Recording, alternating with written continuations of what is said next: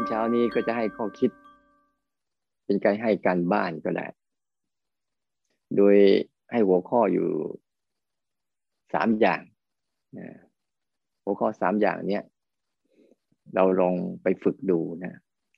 อย่างแรกคือหัวข้ออย่างแรกคือ สิ่งที่มันไหลอยู่ตลอดเวลา เราต้องสำรวจนะว่าสิ่งที่ไหลอยู่ตลอดเวลาคืออะไร อันที่สองสิ่งที่ตั้งมั่นอยู่ตลอดเวลา ตั้งมั่นอยู่ตลอดเวลาไม่เคยไปไหน ยังคงดำรงอยู่ตั้งมั่นอยู่ตลอดเวลา และอันที่สามก็คือสิ่งที่ สิ่งที่เหนือการตั้งมั่นและเหนือการไหล เห็นการตั้งมั่นและเห็นการไหลอยู่ตลอดเวลาเหมือนกันสามสิ่งนี้ที่มีอยู่ในเราทุกคน แต่พวกเรา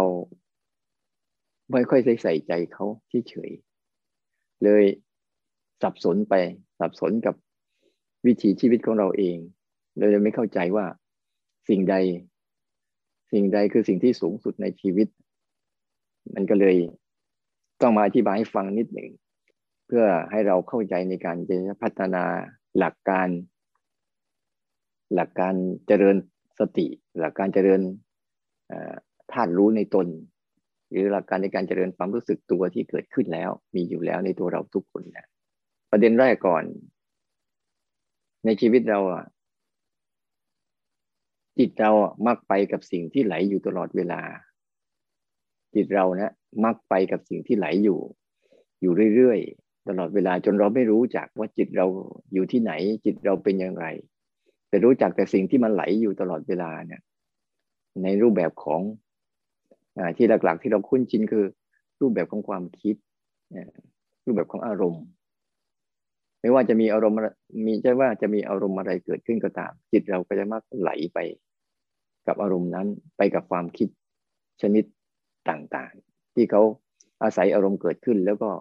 อาศัยความคิดทั้งหลายทั้งปวงสนับสนุน และทำให้จิตเราเองเนี่ยเข้าไปเชื่อมสัมพันธ์ เข้าไปมีความรู้สึกร่วม และเข้าไปมีอารมณ์ร่วมนี่อารมณ์มันก็เลยทำให้ เราไม่ได้เห็นจิตเราเราเห็นแต่อารมณ์ อยู่เสมอเสมอ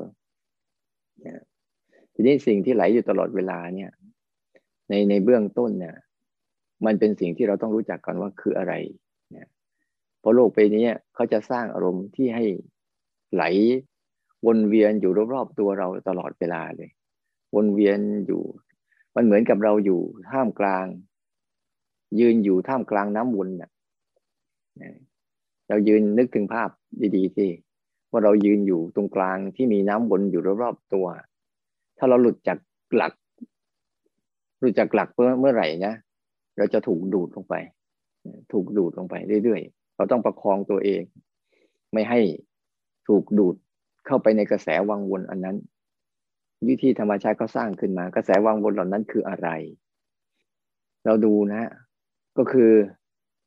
อายตนะภายนอกทั้งหมด วันนี้จะพูดถึงสิ่งนี้นะ อายตนะภายนอกทั้งหมดนั่แหละคือสิ่งที่ไหลวนอยู่กับวิถีชีวิตของเราอยู่ตลอดเวลาอายตนะภายนอกก็จะมีอะไรบ้าง ก็จะมีรูป มีเสียง มีกลิ่น มีรส มีสัมผัส แล้วก็มีอารมณ์ แต่ละสิ่งนะ ที่เขาไหลวนอยู่เรื่อยๆ เช่นรูป ในแต่ละวันเนี่ย เราตื่นขึ้นมาพับมาเราก็จะพบปะกับรูปต่าง อยู่รอบๆตัวเราแล้ว เมื่อเปิดไฟขึ้นมาปุ๊บถึงแม้ไม่เปิดไฟปุ๊บตื่นขึ้นมาปุ๊บตาก็จะสัมผัสกับรูปของความมืด ที่มองไม่เห็นอะไรเลย ที่เกิดขึ้น แล้วเราก็ไปขนขวายที่จะให้มีแสงสว่างขึ้นมา ก็ไปเปิดสวิตไฟ เปิดสวิตไฟปุ๊บอะก็สว่างมีพอมีแสงขึ้นมาปุ๊บก็เห็นรูปทั้งหลายทั้งปวงปรากฏขึ้นมาว่าเราอยู่ที่ไหนให้เราทำให้เรารู้จัก เราอยู่ที่ไหน มีอะไรบ้าง อันไหนเป็นห้องน้ำอันไหนเป็นห้องนอน อันไหนเป็นเตียงนอน อันไหนเป็นผ้าห่มผ้าห่มหมอน เนี่ยตรงเนี้ยสิ่งนี้รูปก็จะเริ่มทำงาน เมื่อเรามีสิ่งเหล่านี้บ่อยๆ พอเราเดินไปเปลี่ยนเปลี่ยนไปเรื่อยๆ ภาพที่เป็นรูปต่างๆ ก็จะไหลผ่าน ไหลผ่านตาเราไปเรื่อยๆ เรื่อยๆ เรื่อยๆ เราก็ไม่เคยสนใจดวงตาของเรานะ ที่ทำหน้าที่เห็นรูป แต่เราสนใจรูปที่เห็น ทั้งหมดเลย ไปหยิบอันนั้นไปหยิบแปรงสีฟัน หยิบยาสีฟันเนี่ย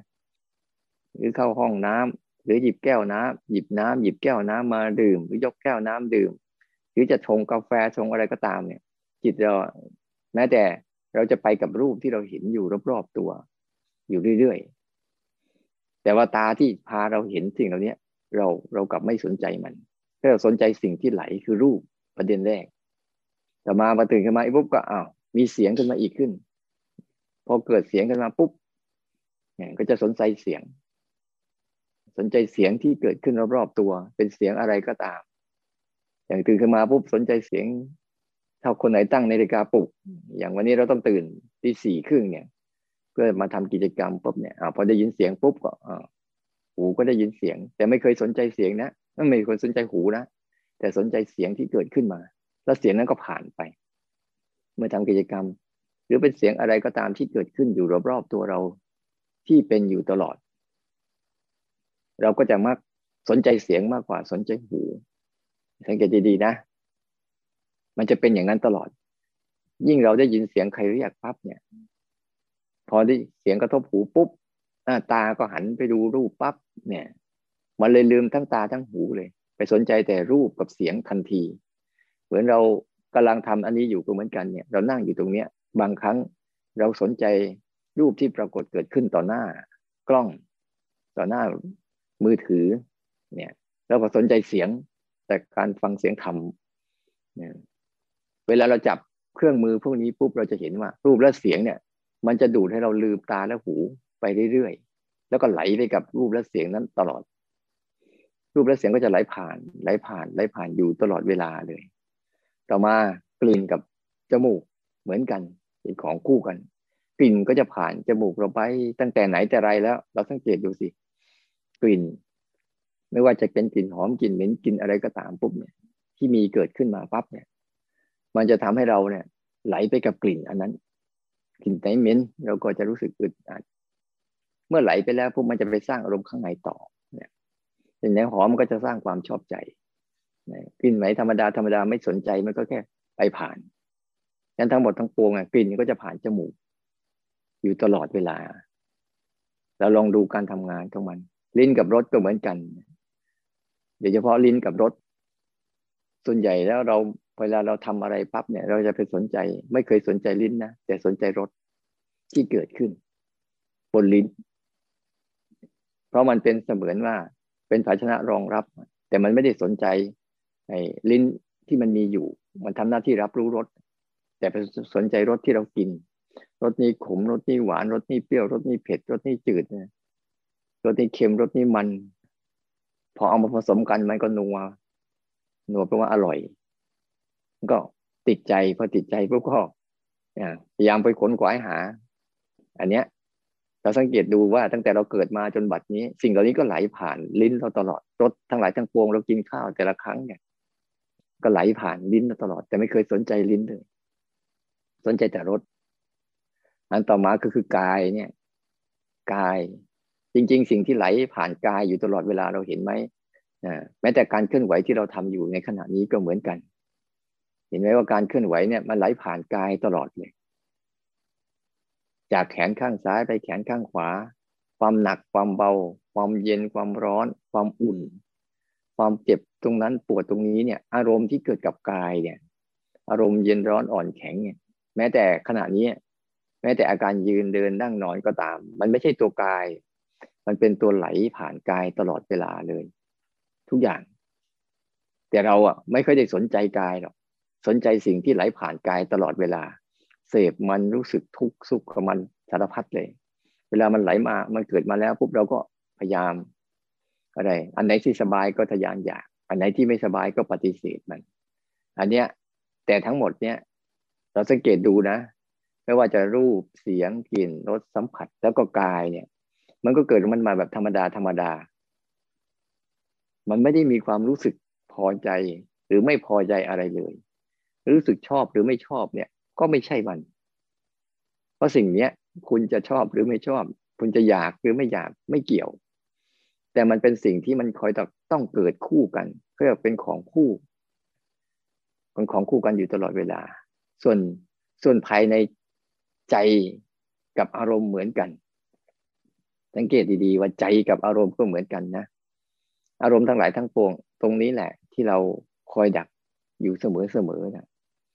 อารมณ์ทั้งหลายทั้งปวงเขาก็เมื่อผ่านจากการกระทบสัมผัสตาเมื่อผ่านจากรูปเสียงกลิ่นรสสัมผัส ทางกายแล้วที่เป็นปัจจุบันที่เกิดขึ้น ไม่ได้มีความคิด ไม่ได้มีความนึกอะไร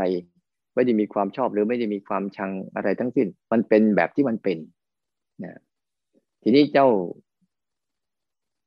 เจ้าใจกัน ก็เลยรับรับรู้หน้าที่การปรุงแต่งของมัน มันก็จะจับฉวยเอาสิ่งเหล่านี้มาปรุงแต่งให้เกิดความ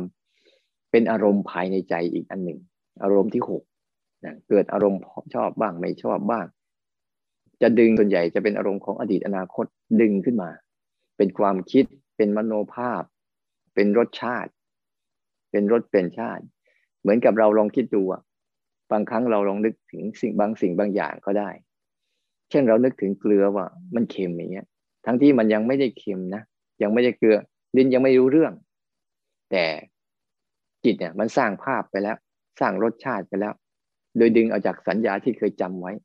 ก็สร้างภาพสร้างรสชาติไปแล้ว หรือเราลองนึกถึงสถานที่ใดที่หนึ่งที่เราเคยไป จะชอบหรือไม่ชอบก็ตามเนี่ย มันก็จะสร้างภาพในใจให้เสมือนจริง นั่นแหละ สร้างอารมณ์มาเพื่อให้อารมณ์เหล่านี้ก็จะไหลผ่านใจเราอยู่เรื่อยๆไหลผ่านใจอยู่เรื่อยๆ ตลอดเวลา โดยรอบๆตัวเราอารมณ์ทั้งหกเนี่ยก็จะมีพฤติกรรมในการที่จะมาแล้วไป แล้วก็เปลี่ยนผ่านไปเรื่อย ถ้าเราสังเกตดูตั้งแต่เราเกิดมาเลยจนถึงบัดนี้ สิ่งเหล่านี้ก็ยังทำพฤติกรรมเดิมอยู่อย่างนี้แหละ ไม่ได้มีอะไรนะ ไม่ได้เคย ไม่ได้เคยอยู่กับอายตนะทั้งหมดเลยนี่ให้อยู่กลุ่มก่อนเนาะกลุ่มเนี้ยกลุ่มรูปเสียงกลิ่นรสสัมผัส แล้วก็อารมณ์ทั้งหลายทั้งปวงเนี่ย เป็นสิ่งที่ไหลตลอดเวลา ให้ให้จำไว้ว่านี่คือกลุ่มหนึ่ง ที่เราต้องเข้าใจว่าอ๋อมันเป็นอย่างนี้เองนะ สิ่งนั้นเราจะชอบหรือไม่ชอบไม่เกี่ยว นั่นก็คืออารมณ์หนึ่ง สงบฟุ้งซ่านอะไรก็ช่าง นั่นคืออารมณ์หนึ่งที่เป็นภายในที่ไหลผ่านจิตอยู่ตลอดเวลาโดยเฉพาะอย่างยิ่งเรื่องของของใจเนี่ยภายในใจอะมันจะมีอารมณ์ข้างในเยอะแยะที่มันไหลผ่านอยู่เรื่อยๆเรื่อยๆนะส่วนตัวที่สองคือตัวอะไร ตัวที่สองคือตัวตรงกันข้ามคือตัวที่ตั้งมั่นอยู่ ตั้งมั่นอยู่ตั้งแต่ไหนแต่ไรแล้ว ในส่วนของมันเองเนี่ย คือที่คู่กันอะเป็นของคู่กันตากับรูป หูกับเสียง จมูกกับกลิ่น ลิ้นกับรส กายกับสัมผัส ใจกับความคิดนึกและอารมณ์ สิ่งเหล่านี้ตา หู จมูกเวียนกายและใจนี่ก็เขาเรียกว่าอายตนะภายในเนี่ย มันเป็นสิ่งที่มันตั้งอยู่ดำรงอยู่ แล้วก็เสื่อมโทรมไปตามสภาพของมัน เราจะสังเกตเห็นว่า ระหว่างหูและเสียงเนี่ย คนไหนเมื่อมีอายุมากเข้าแล้วเสียงมันจะเริ่ม ตาก็จะเริ่มจะไม่ค่อยดีขึ้นแล้ว แต่ภาพก็ยังคงปรากฏ สมมติตากับรูปอย่างเงี้ย รูปก็ยังคงปรากฏชัดเจน แล้วก็ไหลอยู่ตลอด แต่ไอ้ตาเหมือนกันเมื่ออายุมากเข้าก็ต้องใส่แว่นตาบ้างไปเช็คสายตาบ้างสูงไอ้ตายาวตาสั้นต่างๆ ที่เกิดขึ้นทางตรงตาเนี่ย ก็จะเป็นอีกอันหนึ่งที่มันเสื่อมสภาพของมันไป หูก็เหมือนกันกับเสียง จมูกกับกลิ่นดิ้นกับรสกายกับสัมผัส ใจกับความคิดตึกอารมณ์ สิ่งเหล่านี้จะตั้งท่ามีหน้าที่รับรู้เนี่ยเขาจะตั้งสติ เขาจะตั้งอยู่ในฐานฐานะของการรับรู้เรื่องราวของโลกใบนี้ ที่โลกใบนี้เขาปรุงแต่งกันเอง อยู่ตลอดเวลา รูปเสียงกลิ่นรสสัมผัสและ อารมณ์คิดนึกที่เป็นสังขารที่เขาปรุงแต่งกันอยู่ตลอด ไม่ว่าเราจะชอบหรือไม่ชอบก็ตามนี่ภาวะของมันเนี่ย เราจะเห็นว่าสิ่งหนึ่งไหล สิ่งหนึ่งตั้ง อยู่ตลอดตาหูจมูกลิ้นกาย แล้วก็ใจอะเป็นสถานีที่ตั้งตั้งรับ อยู่ตลอดเวลาเหมือนกันทำไมจึงรู้สึกว่ามันไม่ใช่อันเดียวกัน มันเป็นคนละอันกัน หลักการง่าย ๆ ที่เคยบอกว่า ถ้าเขาเป็นอันเดียวกันเนี่ย เวลาเขาหายเขาต้องหายไปด้วยกัน เราจึงเขียนได้ว่า รูปทั้งหลายทั้งปวงที่หายไปแล้วแต่ดวงตาเราเหลืออยู่ เสียงทั้งหลายทั้งปวงที่เกิดขึ้นแล้วที่หูพอเสียงหายไปหูเหลืออยู่กลิ่นทั้งหลายทั้งปวงที่เกิดผ่านจมูกเมื่อผ่านไปแล้วจมูกก็เหลืออยู่รสทั้งหลายทั้งปวงที่เกิดผ่านลิ้น พอมากระทบแล้ว พอรสนั้นหายไปลิ้นก็เหลืออยู่กาย ที่เคยรับสัมผัสความทุกข์ทรมานทั้งหลายทั้งปวงก็เหมือนกัน เมื่อมันเกิดสารพัดที่มันจะเย็นจะร้อนจะหิวจะกระหายจะเจ็บปุจจระปัสสาวะอะไรก็ตามที่เกิดขึ้นมาทั้งหมด มื่อมันผ่านไปแล้วกายก็ยังเหลืออยู่ ใจเราก็เหมือนกันอารมณ์ทั้งหลายทั้งปวงที่เกิดขึ้นในใจอะในใจเรา มันก็เกิดมาตั้งแต่เราเกิดจนบัดนี้ แล้วมันก็ผ่านไปแล้ว มันก็ดับไป ใจก็ยังคงเหลืออยู่ ไม่ไปไหนอยู่กับที่ นี่แหละคือให้รู้จักกันว่า หมวดของตัวไหลตลอดเวลากับหมวดของตัวที่ตั้งมั่นรับรู้เรื่องราวเข้ามันอยู่ตลอดเวลาเหมือนกัน อันเนี้ยคือหมวดตัว ตัวที่เป็นอยู่อย่างนี้โดยธรรมชาติเดิมแท้ไม่ต้องมีการปรุงแต่ง ไม่จะมีการตัดต่อ ไม่จะมีการเสริมแต่งอะไรทั้งสิ้น เขาก็จะเป็นเขาอย่างนี้ตลอด ต่อมาหมวดที่สามคือหมวดตัวที่ว่า หมวดอันนี้คือหมวดของที่มันเป็นสภาพของเราสังเกตเห็นไหมว่ากระบวนการทั้งหมดเนี่ย มันจะยังไม่สำเร็จประโยชน์ มันยังขาดอีกตัวหนึ่งอยู่ คือตัวที่ว่าทำหน้าที่รู้ทำหน้าที่รู้ทำหน้าที่รู้ทั้งสิ่งที่ไหลทำหน้าที่รู้ทั้งสิ่งที่ตั้งมั่นอยู่ ตัวเนี้ย ถ้าตัวนี้ไม่เกิดสติ ถ้ามันไม่เกิดสติขึ้นมา มันมีมีสติ ไม่มีสมาธิไม่มีปัญญาขึ้นมาปุ๊บมันก็จะไปฝากฝั่งของการไหล ตัวธาตุรู้ที่เรามีอยู่แล้ว โดยธรรมชาติเขาเรียกว่า วิญญาณทั้งหกนั่นแหละ จักขุวิญญาณโสตวิญญาณคานะวิญญาณชิวหาวิญญาณกายวิญญาณมโนวิญญาณ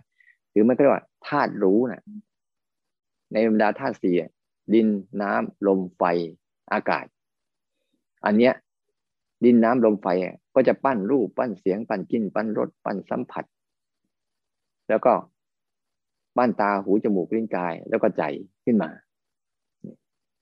ทั้งสองกลุ่มเนี่ยกลุ่มแรกเป็นกลุ่มของธาตุสีที่เขาจะปั้นอารมณ์ทั้งหกขึ้นมาให้เกิดขึ้น อาศัยธาตุสีนี่แหละ สร้างอารมณ์ทั้งหกมาให้เกิดขึ้นมา แล้วก็อาศัยธาตุสีเนี่ยสร้างสิ่งที่รองรับขึ้นมาสร้างสิ่งที่รองรับขึ้นมาด้วย แต่ทั้งหมดมันมีหกธาตุอากาศธาตุคือช่องว่างกับวิญญาณธาตุอีกสองตัวนั่นเจ้าตัววิญญาณธาตุนี่แหละ ที่มันทำหน้าที่รู้ทั้งสิ่งที่ตั้งมั่น รู้ทั้งสิ่งที่เคลื่อนไหว แต่ทำไม มันจึงไม่รู้รู้ไม่ได้ เพราะมันเคยชิน เคยชินกับการไปกับสิ่งที่ไหล เราสังเกตเห็นไหมว่าตัวรู้ของเราก็มีอยู่แล้ว แต่รู้ของเราเนี่ย ไม่เคยที่จะอยู่กับตาหูจมูกลิ้นกายเลย น้อยครั้ง หรือแทบลืมไปเลยก็ได้ว่าชีวิตเรามีตาอยู่นะ มีหูอยู่นะ มีจมูกอยู่นะ มีลิ้นอยู่นะ มีกายอยู่นะ แต่จะรู้สึกแต่แต่จะมีแต่อารมณ์รูปเสียงกลิ่นรสสัมผัส แล้วก็ความคิดนึกอยู่ตลอดเวลาเลย มันจึงทำให้เจ้าตัววิญญาณธาตุของเราเนี่ย ไหลไปกับอารมณ์ ถูกอารมณ์เหล่านั้นดูดไป รู้สึกร่วมกับอารมณ์เหล่านั้น รู้สึกมีความรู้สึกร่วมด้วย แล้วก็มีอาการร่วมด้วย เช่น ถ้ามันมีรูปเสียงกลิ่นรสสัมผัส แล้วก็อารมณ์นึกคิดเนี่ย มันสร้างอารมณ์ชอบใจก็จะรู้สึกไปชอบใจ ไม่ชอบใจก็จะรู้สึกไม่ชอบใจ แต่ถ้าเราเข้าใจแล้วมันคืออารมณ์ ไม่ใช่ใจ นะไม่ใช่ใจ ไม่ใช่จิตฉะนั้นถ้ารู้ของเราที่มีอยู่แล้วเนี่ย เราจะใช้คำว่า จิตนะจิตจึงมีหน้าที่จิตวิญญาณของเราเองมันจึงทำหน้าที่รู้ รู้ทั้งสิ่งที่ไหล รู้ทั้งสิ่งที่ตั้งมั่นไอการรู้ทั้งสองอย่างเนี้ยมันเป็นเครื่องมือเครื่องมือฝึก ให้จิตเราอะได้หัดอยู่ นั้นสิ่งหนึ่งที่มันอยู่เหนือการไหล หรืออยู่เหนือการตั้งมั่นก็คือ จิตนั่นเอง จิตที่มีในลักษณะของการมีอยู่อารมณ์สามอย่างที่เคยพูดไปแล้วนะ ให้เราหัดรู้สังเกตเห็นธาตุรู้อันเนี้ย วิญญาณธาตุเนี่ยมันแสดงลักษณะออกมาสามอย่างนี้แหละรู้สังเกตเห็น เวลาเราจะรู้จักว่าวิญญาณธาตุเราเป็นยังไง หรือตัวรู้ของเราเป็นยังไง ให้อยู่ในอารมณ์สามอย่างนี้คือลักษณะของมันคือ รู้สังเกตเห็น อันเนี้ยมันจะไปรู้สังเกตเห็นสิ่งที่ไหลตลอดเวลา และรู้สังเกตเห็น สิ่งที่ตั้งมั่นอยู่เสมอเสมอ เวลาเราฝึกปฏิบัติธรรมในแต่ละวันเนี่ย เราลองดูสิ ว่าเรามีตัวรู้สังเกตเห็นพฤติกรรมเหล่านี้ไหม พฤติกรรมของตาหูจมูกลิ้นกายแล้วก็ใจ ที่ตั้งมั่นรับรู้รับอยู่นะส่วนพฤติกรรมของรูปเสียงกลิ่นรสสัมผัสและอารมณ์ มันเป็นพฤติกรรมที่เกิดขึ้นแล้วก็ไหลผ่าน ผ่านอายตนะอยู่ตลอดเวลาเนี่ยถ้าเราฝึกรู้สังเกตเห็นทั้งสองสิ่งนี้ได้เนี่ย มันจะทำให้จิตเราอะเริ่มเข้าสู่ความเป็นอิสระ ที่ไม่ได้ยึดติดกับทั้งสองสิ่ง ไม่ได้ยึดติดกับการไหล และไม่ได้ยึดติดกับการตั้งมั่น แต่รู้การไหล สังเกตรู้เห็นการไหล สังเกตรู้เห็นการตั้งมั่น อยู่เรื่อยๆ แล้วเราจะสังเกตเห็นว่า มันมีพฤติกรรมบางอย่าง ที่แทนที่จะทำแค่เนี้ยทำไมมันมักเกิน มักเกินเข้าไปจัดการ มักเกินเข้าไปยุ่งวุ่นวาย มักเกินเข้าไปที่มีพฤติกรรมที่จะตอบโต้บ้าง หรืออยากเอาออกเอาเข้าบ้างอะไรต่างๆ ที่เกิดขึ้นอยู่ มันจะค่อยๆเห็นพฤติกรรมเหล่านี้ไปและในสิ่งที่เราต้องเจริญที่สุดคือหรือภาวนาที่สุดเราต้องสังเกตเห็น ทีนี้เวลาเราสังเกตสองสิ่งเนี่ย สังเกตที่ไหน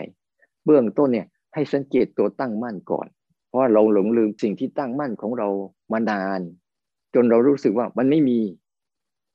มันไม่มี มันมีก็เสมือนมันไม่มี เพราะเราไม่ได้สนใจ เราจะต้องนำฝึกไอ้แต่ตัวรู้สังเกตเห็นเนี่ย มาสนใจสิ่งที่ตั้งมั่นก่อน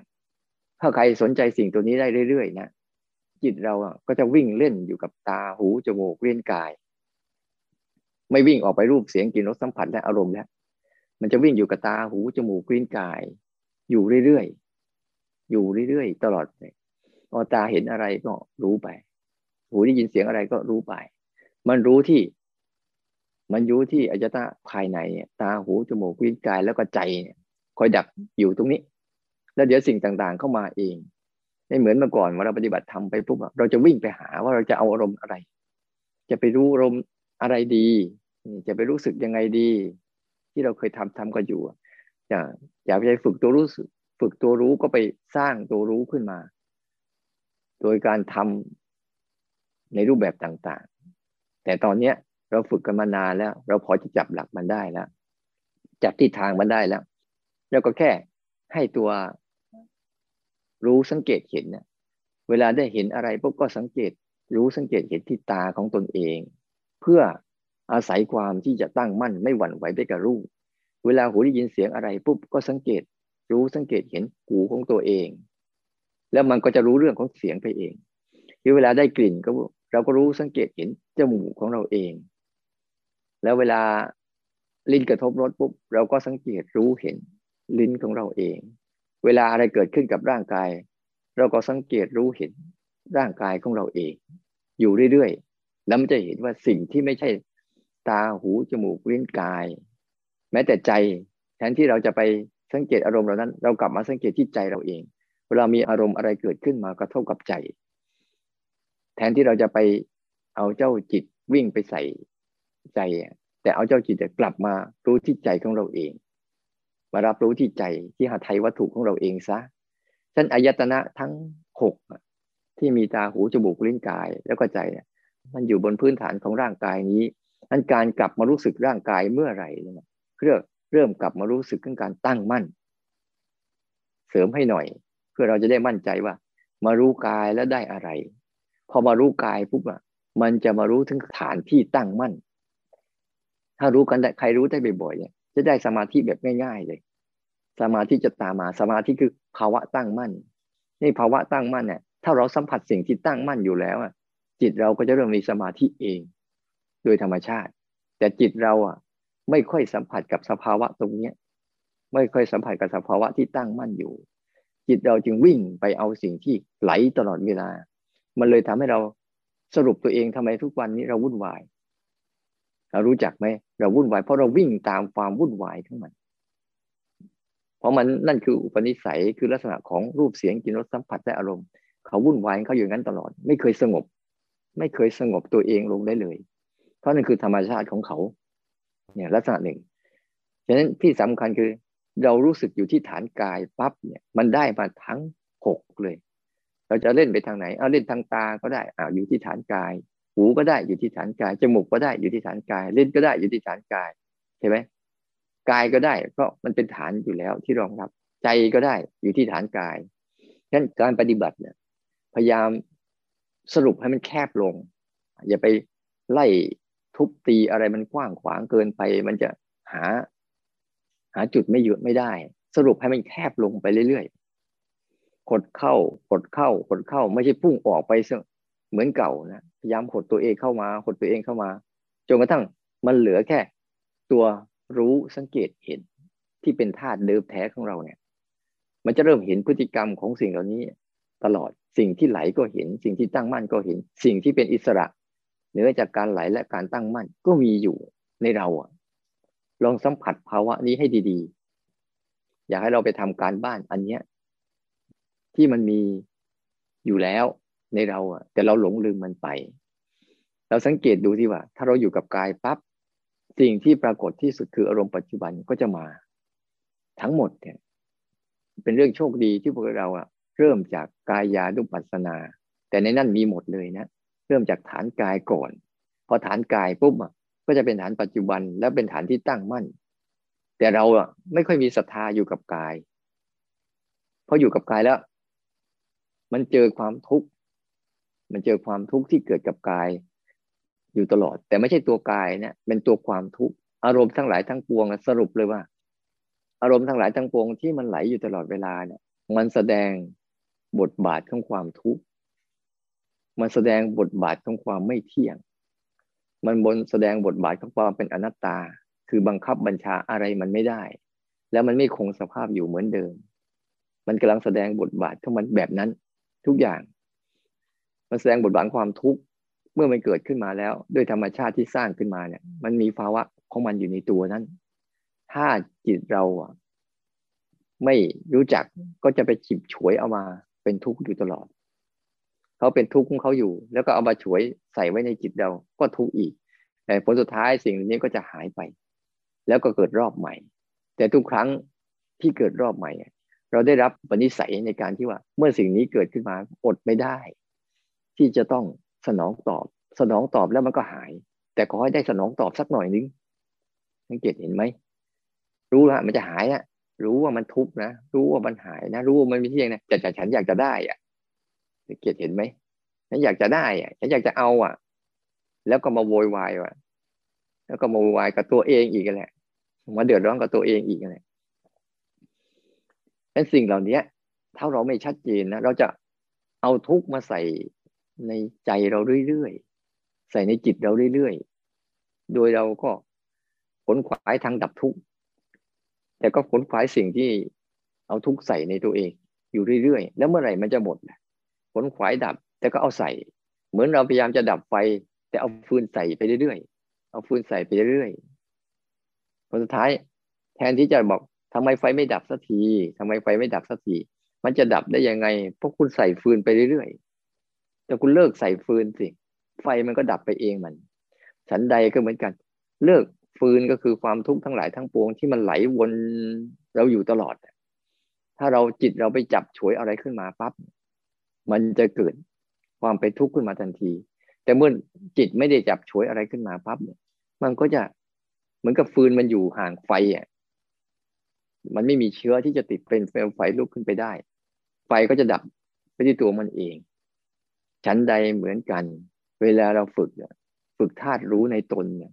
พยายามให้มันอยู่กับอารมณ์ธาตุรู้ในตนให้ได้นะอารมณ์รู้สังเกตเห็นที่มีอยู่แล้วเนี่ย เพียงแก่มีสติและลึกถึงเขามีสัมปชัญญะบ้างมีสมาธิบ้างสัมผัสเขาให้ได้บ่อยๆรู้สึกถึงเขาได้บ่อยๆแล้วก็เห็นพฤติกรรมทั้งสองส่วนนี้ไปเรื่อยๆพฤติกรรมที่มันไหล กับพฤติกรรมที่มันตั้งมั่น เนี่ยผลสุดท้ายเนี่ยเราอาศัยฐานกายทั้งหมดเนี่ยจะเห็นว่าเหมือนตอนนั่งอยู่เนี่ย ใครก็นั่งก็ได้ หรือนอน ใครนั่งก็ได้ เดินก็ได้ หรือสร้างจังหวะอยู่ได้ สังเกตเห็นว่า อาการของร่างกายเป็นส่วนหนึ่ง อาการของการนั่งเป็นส่วนหนึ่ง อาการการเดินเป็นอีกส่วนหนึ่ง ที่มันถึงเวลาปุ๊บมันก็จะเปลี่ยนสภาพมันไป ไหลผ่านร่างกายไป ไหลผ่านร่างกายไป บางทีร้อนมาก็ไหลผ่าน เย็นมาก็ไหลผ่าน ปวดเมื่อยมาก็ไหลผ่าน ช้าบ้างเร็วบ้าง แต่มันต้องผ่านลำบากบ้างสบายบ้าง แต่มันก็ต้องผ่าน เพราะมันไม่ใช่สิ่งที่เป็นอันหนึ่งอันเดียวกัน แต่มันรับรู้ซึ่งกันและกันมาเราเกิดมาเพื่อรับรู้ความทุกข์เขาฝึกอายตนะทั้งหมดให้มันรับรู้ความทุกข์แต่ไม่ได้ฝึกให้เป็นทุกข์แต่ด้วยเราที่ไม่ได้ฝึก เราเลยเป็นทุกข์ หน้าที่ของเขาคือเขารับรู้ เขารับเฉยๆแต่หน้าที่ของธาตุรู้ในตนเองก็จะรู้ จึงมีก็รับรู้สองคำเนี่ยดูให้ดีๆ หน้าที่รับคืออายตนะตาหูจมูกลิ้นกายแล้วก็ใจ หน้าที่รับ หน้าที่ของวิญญาณก็คือรู้ เลยมีสองคำว่ารับรู้ เนี่ย ตัวเนี้ย ส่วนหน้าที่ที่เขาเกิดกันเองคือรูปเสียงกลิ่นรสสัมผัส แล้วก็อารมณ์นึกคิด ที่เขาลายล้อมอยู่รอบๆเรา แล้วก็เข้ามาหาดังนั้นวันนี้เราตั้งหลักตั้งสติให้อยู่กับฐานตัวนี้สิอยู่กายทั้งหมดจะได้มาครบทั้งหกอยู่กายปุ๊บจะรู้เรื่องทั้งหกเกิดขึ้นในตัวเราทันที แล้วเห็นมันมาเห็นมันไป เห็นมันมาเห็นมันไปในอาการที่มันเกิดขึ้นแล้วก็ผ่านไป เกิดขึ้นแล้วก็ผ่านไป อยู่เรื่อยๆตาก็เห็นภาพผ่านมาแล้วผ่านไป ผ่านมาแล้วผ่านไป อยู่เรื่อยๆตลอดเวลา ตรงเนี้ย ให้มีสติอยู่กับอายตนะ หรือง่ายๆให้มีสติอยู่กับฐานกาย และให้มีสติอยู่กับฐานอารมณ์ปัจจุบันเป็นหลัก มันก็จะเริ่มทำให้ชัดขึ้นและดีขึ้น แล้วก็ค่อยๆพัฒนาไป แต่ตัวสำคัญที่สุดก็คือตัวรูปแบบของธาตุรู้ในตน รูปแบบของตัวรู้สึก อย่าหลงลืมอันนี้ เพราะอันนี้แหละ จะพาเราหลุดพ้นจากการสิ่งที่ไหลตลอดเวลาและสิ่งที่ตั้งมั่นอยู่ได้ตัวรู้สังเกตเห็น ตามเป็นจริงเนี่ยตามที่สิ่งนั้นเป็นเนี่ย มันจะทำให้ภาวะอันเนี้ยของจิตเนี่ย เริ่มที่จะเห็นความจริงมากขึ้น แล้วก็จะเริ่มที่จะหยุดหยุดพฤติกรรมของตัวเองที่จะเข้าไปจัดการเรื่องต่าง แต่จะปล่อยให้ธรรมชาติทั้งหลายทั้งปวงจัดการเอง แต่เขาจะเริ่มศึกษาความเป็นทุกข์ความเป็นทุกข์ของทุกๆสิ่งที่เกิดขึ้น แล้วก็ศึกษาเคเกิดทุกข์คือความอยาก ความอยากเข้าไปร่วมนั่นแหละ อยากเข้าไปร่วมบ้าง อยากเข้าไปจัดการบ้างภาวะกตัณหาคือความอยาก อยากเข้าไปร่วมกับสิ่งที่ไหลบ้าง หรืออยากเข้าไปจัดการกับสิ่งที่ไหลบ้าง อันนี้แล้วก็ความอยาก เป็นเหตุทำให้จิตเราไปจมไปแช่ วิธีละความอยากก็คืออะไร ก็ละความอยากตั้งเสีย ละพฤติกรรม ละลักษณะของอารมณ์อยากเสียที่มันเห็นอะไรแล้ว มันอยากเข้าไปร่วม เห็นอะไรแล้วมันปฏิเสธ เห็นเหยื่อล่อแล้ว ไม่รู้จักรูปเสียงกลิ่นรสสัมผัส และอารมณ์นั่นคือเหยื่อล่อเหยื่อล่อเรียกกามาคุณทั้งหลายทั้งปวงเนี่ยขอให้เราอะจงเข้มแข็งไว้ อย่าไปสนใจกับความสุขเล็กๆน้อย ๆแต่สนใจกับความเป็นอิสระที่เกิดขึ้น ที่จะมีอยู่ เพื่อจะทำให้เราอะ ถ้าเราชำนาญในการมีศรัทธาศรัทธาเนี่ย เชื่อมั่น ในธาตุรู้ในตนของเราแล้วเนี่ย แล้วก็สบผลขวายที่จะฝึกอารมณ์เนี้ยฝึกอะไรก็ตาม ฝึกอารมณ์รู้สังเกตเห็นมันไป แต่เบื้องเบื้องต้นเนี่ยพยายามมาตั้งมั่นอยู่กับตัวนี้ก่อน ตัวที่ตั้งมั่นก่อน คือตัวฐานกาย มันก็จะเห็นอายตนะต่างๆ ครบ แล้วก็เห็นรูปเสียงกลิ่นรสสัมผัสผ่านฉะนั้นให้ฝึกให้ดี โดยเฉพาะอย่างยิ่งใจกับอารมณ์ที่เกิดในใจ เรามักหลงไปพอเราหลงไปปุ๊บอดีตอนาคตก็ปรากฏ แต่ถ้าเราอยู่กับฐานกาย ปัจจุบันก็ปรากฏจึงครูบาอาจารย์จึงให้ให้เกิดอารมณ์ปัจจุบันไว้ ฝึกฝนอารมณ์ปัจจุบันไว้ สังเกตอารมณ์ปัจจุบันไว้ สังเกตกายเมื่อไหร่ อารมณ์ปัจจุบันก็ปรากฏ สังเกตถ้าเราเข้าไปรู้สึกอดีตอนาคตเมื่อไหร่ ฐานกายของเราก็จะหายไป ที่เราบอกว่าเวลาสิ่งนั้นเกิดขึ้นดูซิว่าปัจจุบันเราเดินอยู่ไหม ฐานกายอยู่ไหม เพราะในฐานกายนี่จะเป็นที่ตั้งมั่น ไม่หวั่นไหวกับทุก ๆอารมณ์ ไม่ว่าจะมาแบบไหนก็ตามนั้นเราทำให้จิตเราเองสนใจ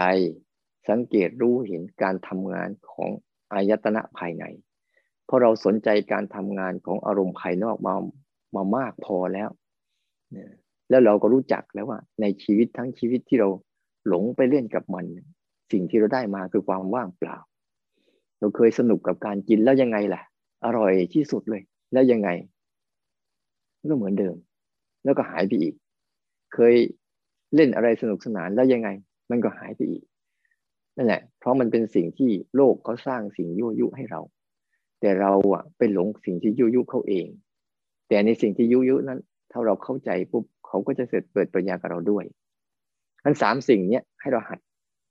หนึ่งสิ่งที่ไหลตลอดเวลา ทุกวันมีอยู่สองสิ่งที่ตั้งมั่น อยู่ตลอดเวลาก็มีอยู่ เปลี่ยนแปลงไปตามสภาพของมันผมอยู่ในกฎไตรลักษณ์เหมือนกัน และสามสิ่งที่เหนือการไหลและการตั้งมั่น คือ